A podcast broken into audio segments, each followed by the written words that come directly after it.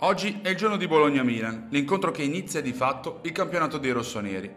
Davanti ci sarà l'insidiosa formazione di Tiago Motta, che ha sconfitto 2-0 il Cesena in Coppa Italia tra qualche dubbio sull'organico e nuovi volti. Hanno infatti salutato calciatori come Cambiaso, tornato alla Juve, Kiriakopoulos, tornato al Sassuolo e poi ceduto al Monza, Scouten, andato al PSV, e Arnautovic all'Inter, e c'è ancora il pericolo di perdere uno fra Dominguez e Orsolini entro fine mercato. In compenso sono arrivati Beuchema in difesa e Nduaye davanti, ottimo prospetto ormai ex Basilea.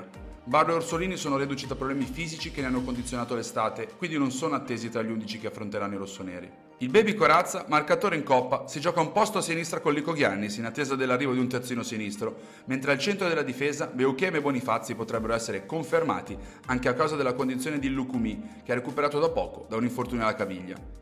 A destra, intoccabile Porsche, Dominguez, Ferguson e Bisher Moro dovrebbero scambiarsi tra mediane e tre quarti, come da consuetudine. Doyer è atteso all'esordio dal primo minuto come esterno, mentre Zirze dovrebbe essere il nuovo riferimento centrale.